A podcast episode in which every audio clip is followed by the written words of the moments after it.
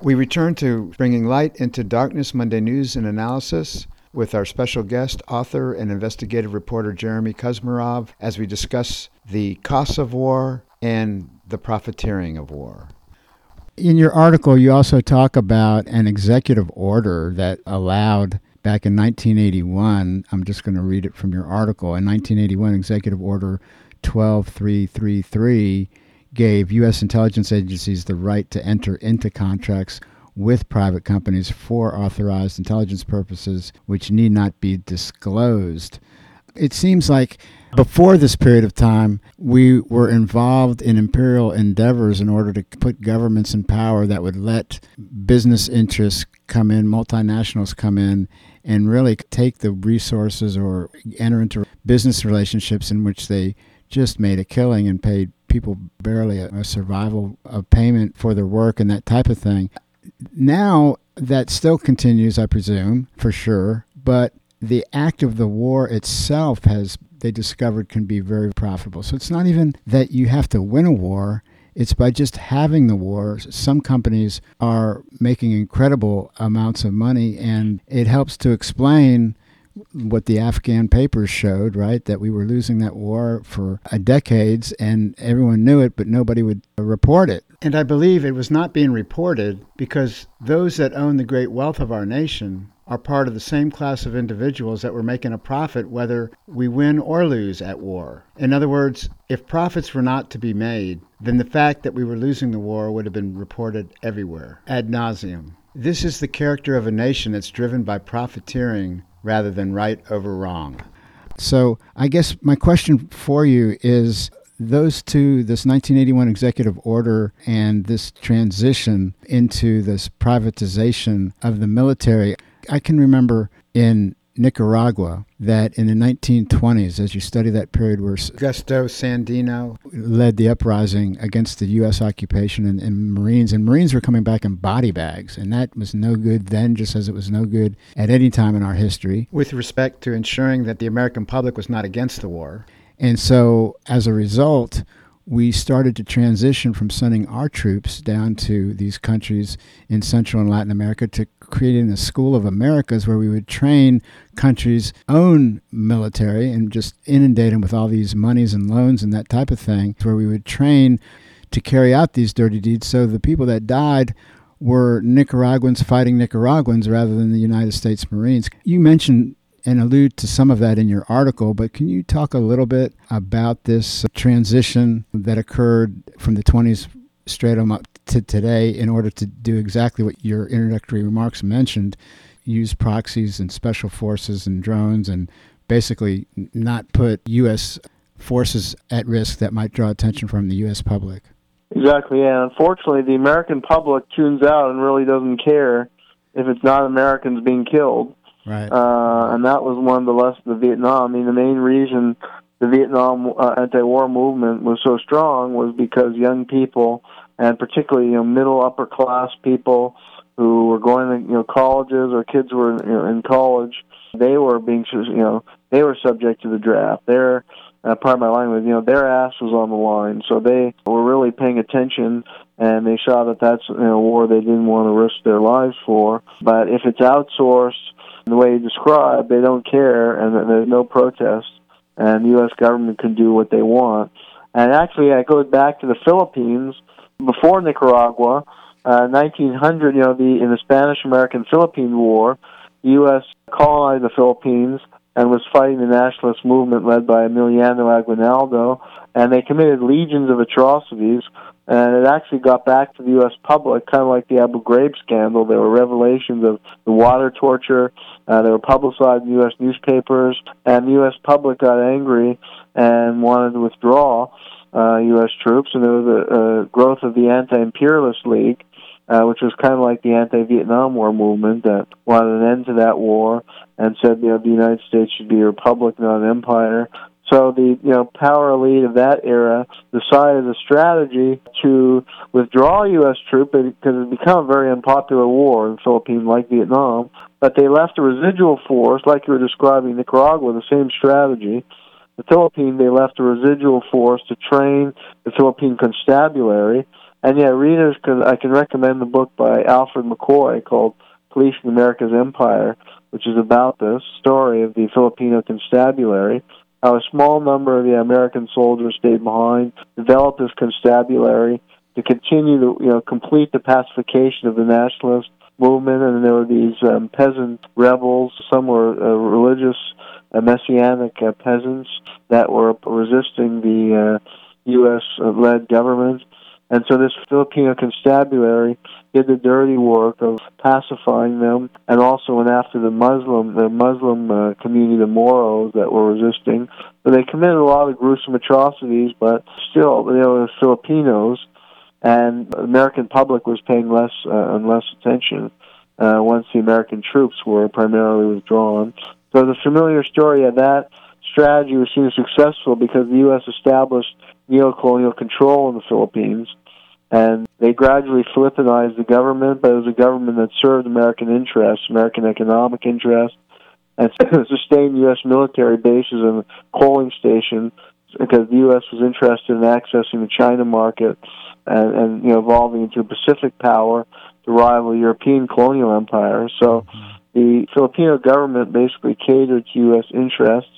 It was a very successful policy. This is about the, the Philippines. This is the 18... 18... They replicated that in Nicaragua and Haiti. Mm-hmm. Let me ask you: Is this like the 1898 period? Is that about the right?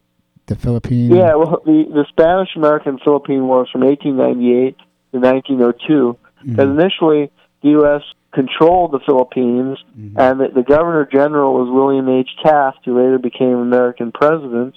Mm-hmm. But then they withdrew U.S. troops, yeah, because there was outcry in the United States of these atrocities, and you had the Anti-Imperialist League, which is a fairly formidable force, even stronger than the Vietnam anti-war movement. It included some senators, and Mark Twain was part of it. And yeah, they were really very critical of, of the war there. So the U.S. government yeah, again withdrew the troops, left a small number to train the constabulary, and they gradually Filipinized the government, but they put in place like proxies, Filipino mm-hmm. proxies of the United States, and the constabulary you know supported those leaders.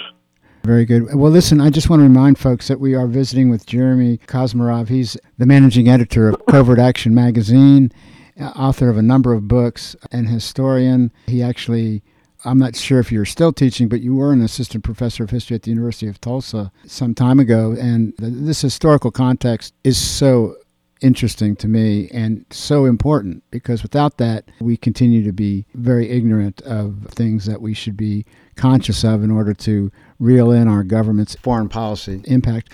So, number one, it's almost like the manufactured unconscious racism in our country because by keeping the American public distanced from these wars by not having U.S. casualties or trying not to. What we've already indicated is that millions of people are dying in these different conflicts, yet they're not Anglo Saxon people, so we're not apparently that concerned about it. Whether that's conscious or unconscious is really not that important. It's the fact that the killing goes on and on and on without any types of, of accountability. In your article, you also talked about in October of 2005 that the Pentagon granted legal immunity from prosecution to certain of these contractors and particularly security groups. Tell us a little bit about Blackwater and DynCorp and the whole issue of us removing ourselves from accountability in Iraq, in Afghanistan, anywhere in which we are contracting or exerting bellicose policies. Well, firstly, yeah, I mean, th- those companies operate with a lack of public oversight. And then, unfortunately, you know, the, the military, you know, soldiers have committed a lot of atrocities, and often they can get away with it, but th- there is a military code of conduct. And if soldiers wantonly kill civilians, they are charged, uh, you know, subject to court martial and to the system of military justice and there's you know some more transparency. You know they do have to answer to the American public, but these companies you know are private entities and they're very secretive. They don't release their, their records, and they're not really subject to the same code of standards and the law. Really, they they operate with impunity essentially above the law, and there's been very little prosecution for criminal activity that members of these companies have carried out. I mean, there was a case of some of the Blackwater operatives were charged with murder. Uh, I believe they were exonerated or pardoned, so they, they spent very limited I amount think of jail time. They were, were a small number. I think they were pardoned. Uh, the 2007. Yeah, yeah. I think Trump pardoned them, or yeah. So, Right. you know, uh, I mean, Blackwater committed many atrocities in Iraq. Uh, some were documented by WikiLeaks, and some of the videos they released. There was maybe one or two cases of prosecution, and then they were pardoned. So then, like had been involved in the sex trade in Bosnia. Yeah, there was a whistleblower, and I think he was the one that got fired. I don't even think the employees who were involved in the sex trade faced any censure. Mm-hmm. And the company, you know, the only person they fired was the whistleblower. And they were like hiring 12 year old girls as their personal sex slave or something in Bosnia. You know, in That's- Afghanistan, they were linked terrible. to um, the sex trade as well, DynCorp, and you know, never faced any accountability. So you just get away with it. Right, and when you talk about things like Abu Ghraib that lifted the curtain back to kind of see some of these inhumane types of atrocities. In your article, though, also, there's an old company that caught my attention, and I wanted you to elaborate on them a little bit. But it was under the Bush administration. They hired companies that you wrote with known links to human rights abuses, such as Wackenhut Services, Inc., even connected to, you write, training death squad outfits in Central America during the 1980s. Can you tell us a little bit more about these contractors and the lack of humanity that so many of these entities exhibited? Yeah, well, that was a notorious company, and yeah, in some way that goes back to the era of like the Pinkertons. You know, labor, a lot of labor unrest in the United States and strikes. The companies would hire private intelligence groups like Pinkerton to spy on the unions, mm. and some had you know mafia kind of thugs who worked for them. So, and I think Wackenhut, his history goes back a long way into the Cold War years, where they were involved with surveillance operations during the Cold War. So yeah, there there's some of these companies with a long, unsavory history that continue to operate in some of these foreign theaters. Again, it's part of capitalism, really. The, its history, the, the ugly side, where you know big business will do everything to suppress labor rights, and, and in the past have hired you know private companies to do the dirty work. So I think these companies are kind of continuing that tradition, and some of these companies were involved, like in South, you know, the South African apartheid regime when they were crushing uh, rebellions, like in Angola and Namibia.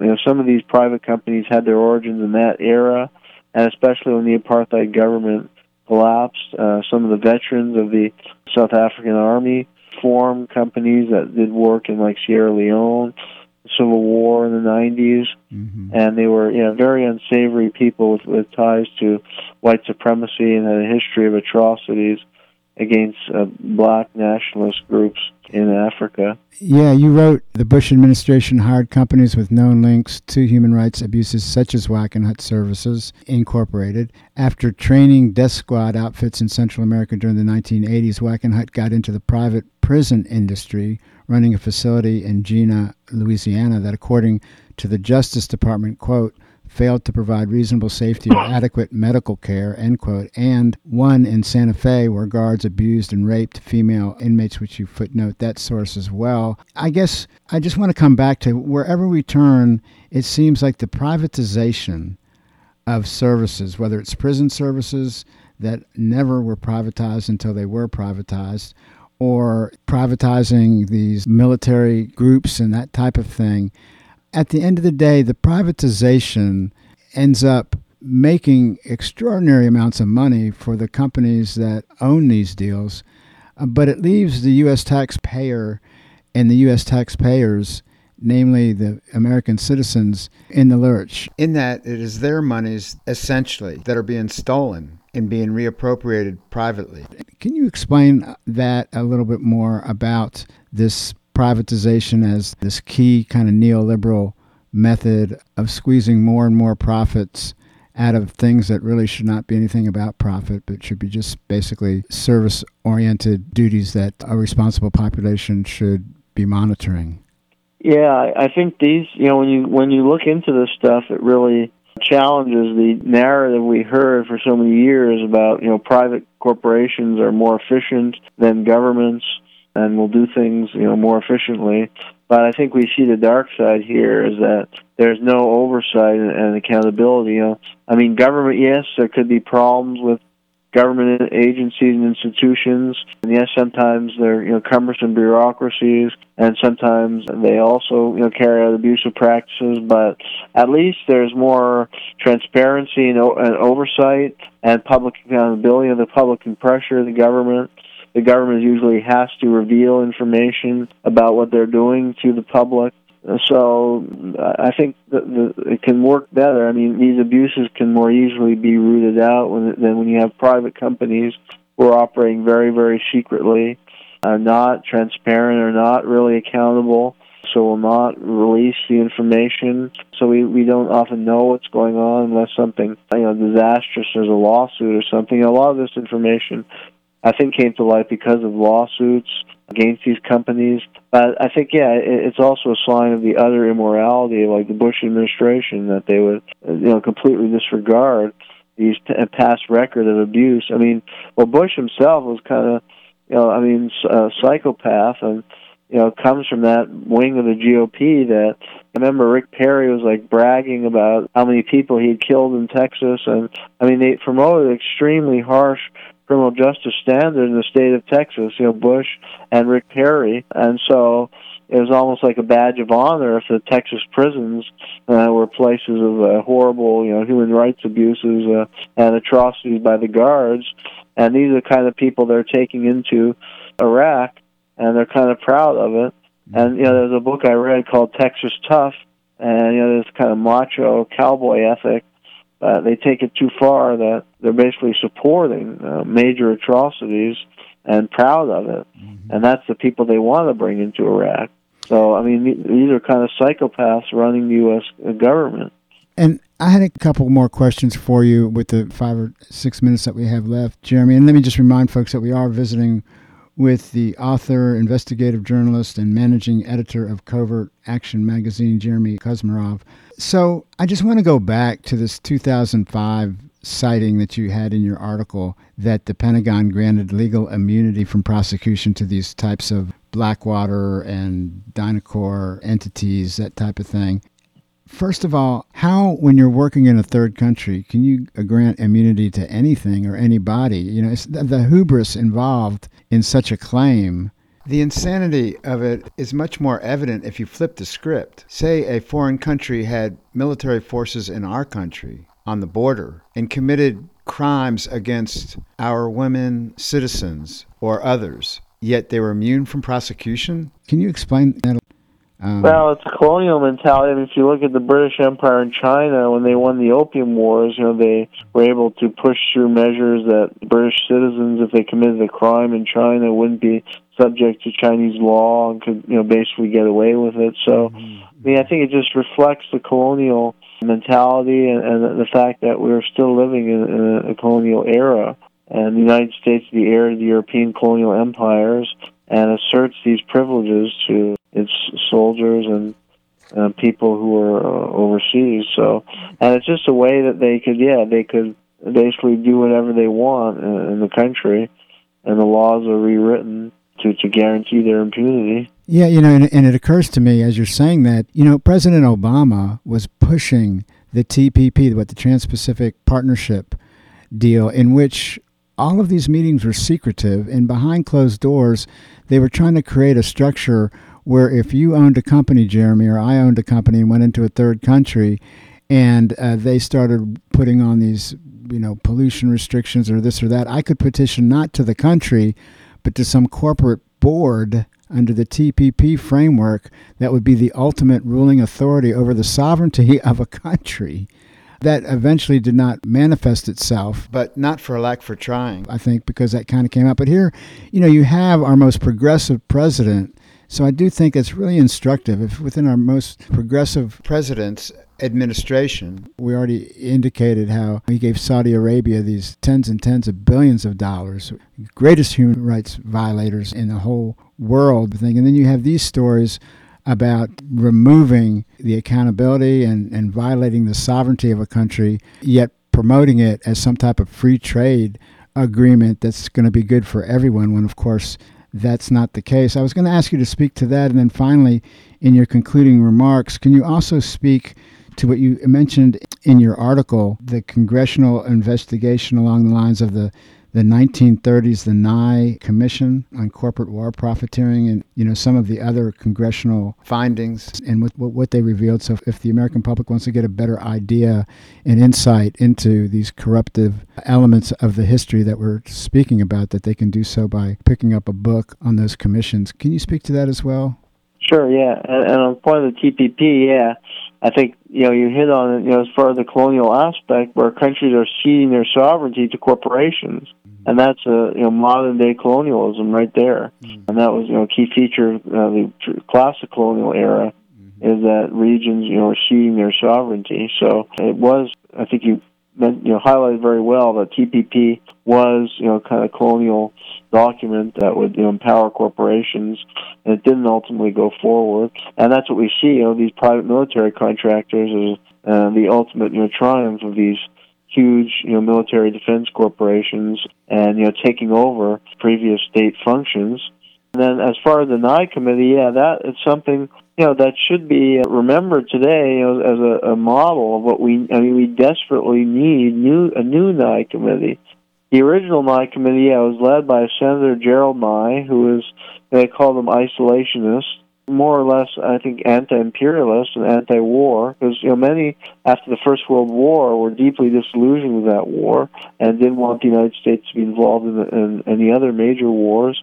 And you know, Nye led this commission in the early 30s to investigate war profiteering in World War One, and he looked specifically at the role of J.P. Morgan because the Morgan banking interests had floated loans to Britain and France and they wanted repayment on their loans, so they began lobbying for Wilson to send U.S. troops into the Great War. When Wilson, in, in 1916, actually campaigned on a peace platform, the platform was he kept the, his slogan he had buttons. You know, he kept us out of the war, and then uh, six months later, he sent U.S. troops after he won the election. And so the Nye committee was looking at Morgan, those loans, and how that got the U.S. enmeshed in the war because you know Morgan wanted needed the Allied Britain and France to win, so they would repay the loans, and he was lobbying for U.S. intervention behind the scenes. Mm-hmm. And there are other war profiteers they investigated, like the uh, DuPont uh, Corporation, which manufactured you know gunpowder.